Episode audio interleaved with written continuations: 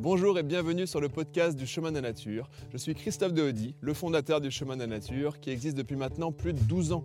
Au Chemin de la Nature, on propose des balades, des ateliers, des stages sur le terrain en région parisienne, mais également des formations en ligne sur les thématiques des plantes sauvages comestibles et médicinales et des champignons. Et c'est cet univers passionnant que l'on va explorer dans ce podcast. Bonne écoute Aujourd'hui, je vais vous parler d'une question qui revient souvent. Est-ce qu'il est vraiment souhaitable de cueillir des plantes sauvages dans la nature? Est-ce que ça ne va pas détruire les écosystèmes? Est-ce que ce n'est pas néfaste pour la biodiversité? Est-ce qu'on ne prend pas la nourriture aux insectes?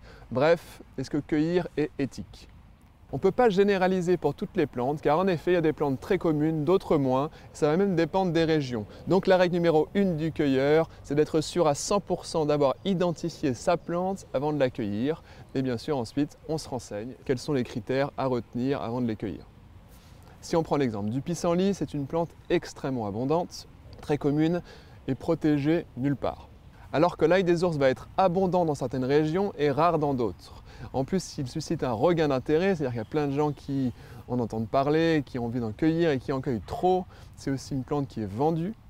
Les, plantes vendues, bah, on peut faire de l'argent, donc parfois elles sont cueillies en excès.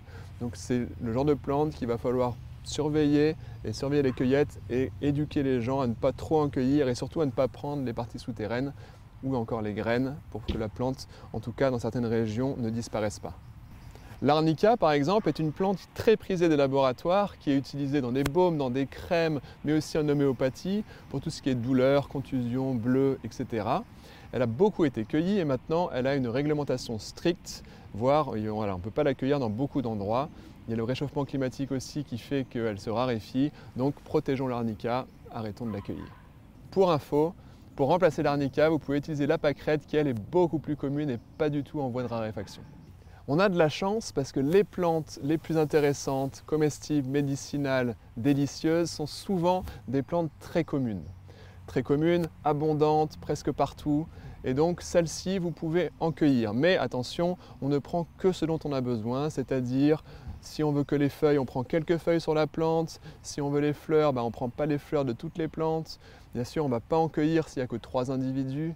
On en cueille si c'est en abondance. Et même si c'est en abondance, on essaie de ne pas dépasser un quart de la population. Vous pouvez noter, ce qui est assez génial dans la cueillette, c'est que si vous prenez les têtes des plantes, eh ben, ça va souvent repartir. C'est-à-dire qu'il y a des bourgeons en dessous qui vont faire des nouveaux rameaux et donc des nouvelles fleurs, etc. Donc trois semaines après avoir pris la tête la sommité de la plante, on trouve encore plus de cueillettes. Donc c'est assez chouette. Ça ne marche pas pour toutes les plantes, mais ça marche souvent.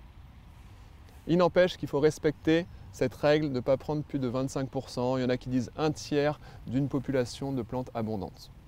C'est d'autant plus important de faire attention à l'espèce, hein, qu'elle soit bien abondante, lorsqu'on veut prélever les racines. Parce que très souvent, lorsqu'on prend les racines, on tue la plante. Pas toujours, hein. il existe des plantes qui font des parties souterraines type rhizome, notamment l'ortie, si vous laissez un petit morceau de rhizome, ça repart.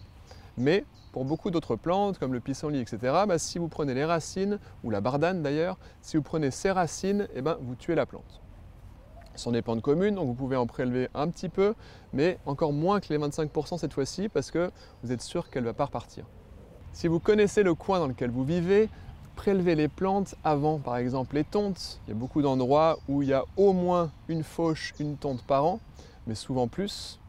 Donc si vous passez avant, ben, en quelque sorte, vous sauvez les plantes. Vous pouvez aussi passer après les élagages si vous avez besoin d'écorces, de feuilles d'arbres, de bourgeons en train de s'ouvrir pour la gémothérapie. Donc vous passez soit après les élagages, soit après les tempêtes. Après les tempêtes, il y a toujours des branches partout. vous pouvez prélever ensuite l'écorce extérieure de ces rameaux, les feuilles qu'il y a dessus, les bourgeons, en fonction de la saison dans laquelle ça a été fait. Mais pour la cueillette de feuilles, de fleurs, de fruits, d'arbres, c'est assez génial. Hein. la productivité d'un arbre, c'est incroyable. Ça prend au sol à peine un mètre carré. Généralement, ça peut monter jusqu'à 15, 20 mètres, voire 30 mètres. Et on peut prendre quelques feuilles, quelques fleurs, quelques fruits généralement accessibles.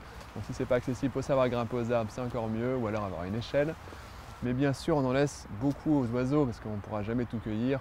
Donc on prend un petit peu sur une branche, un peu sur une autre, on va à un autre arbre, on récolte comme ça, on glane et puis c'est extrêmement abondant, ça repousse, ça revient année après année. Je dis vive les arbres. Vous pouvez noter également qu'il existe des espèces dites invasives, c'est-à-dire qui se répandent très rapidement, qui prennent souvent la place des espèces locales, indigènes, qui sont plus intéressantes pour la biodiversité parce que plus adaptées à la faune.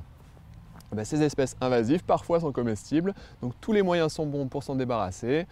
Vous pouvez par exemple récolter la renouée du Japon, si vous êtes sûr que l'endroit n'est pas pollué bien sûr. Donc vous pouvez couper les jeunes tiges, les manger, c'est un goût de rhubarbe, c'est un délice. Vous pouvez en faire des tartes, des confitures, des pickles, etc. Et puis voilà, il y a bien sûr d'autres moyens plus efficaces de s'en débarrasser, mais pour ça, il faut appeler des experts. Si on élargit un peu notre champ de vision, on constate que notre alimentation est faite de très peu d'espèces, donc de champs très souvent en monoculture. Et pour créer des champs en monoculture, ou alors pour consommer de la viande, il faut aussi des champs pour nourrir ces animaux, il va falloir bah, finalement détruire des écosystèmes, hein, enlever tout, parce qu'on veut qu'une seule espèce dans des grandes surfaces. Et généralement, on désherbe également, donc on, enlève tout ce qui est biodiversité, tout ce qui est espèces sauvages, pour pouvoir se nourrir. Alors que si on consommait plus de plantes sauvages, si on consommait plus de plantes qui sont cultivées dans des écosystèmes avec de la diversité, bah, ça serait à la fois des lieux plus résilients, parce qu'en effet, les plantes sauvages sont adaptées à leur milieu et donc attirent toute une biodiversité qui va réguler les éventuels parasites, les éventuelles maladies, etc. Et ce faisant, le sol va également être de plus en plus riche, de plus en plus sain, et ces écosystèmes-là, c'est connu, sont plus intéressants pour capturer le carbone. Par exemple, une forêt capture beaucoup plus de carbone qu'une prairie, mais encore beaucoup plus qu'un champ cultivé en monoculture les bois, les prairies, les forêts sont plus productifs que les champs cultivés en monoculture.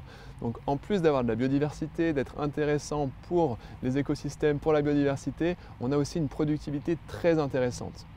Ça nous permet également de cueillir, de glaner finalement, de prendre qu'un petit peu de chaque espèce, alors que lorsqu'on cultive dans un champ en monoculture, bah, généralement on prend tout d'un coup. Et en plus c'est local, il n'y a pas besoin de faire venir des roses ou des plantes exotiques, des fruits exotiques du monde entier, donc de brûler du kérosène, de faire venir par avion, etc.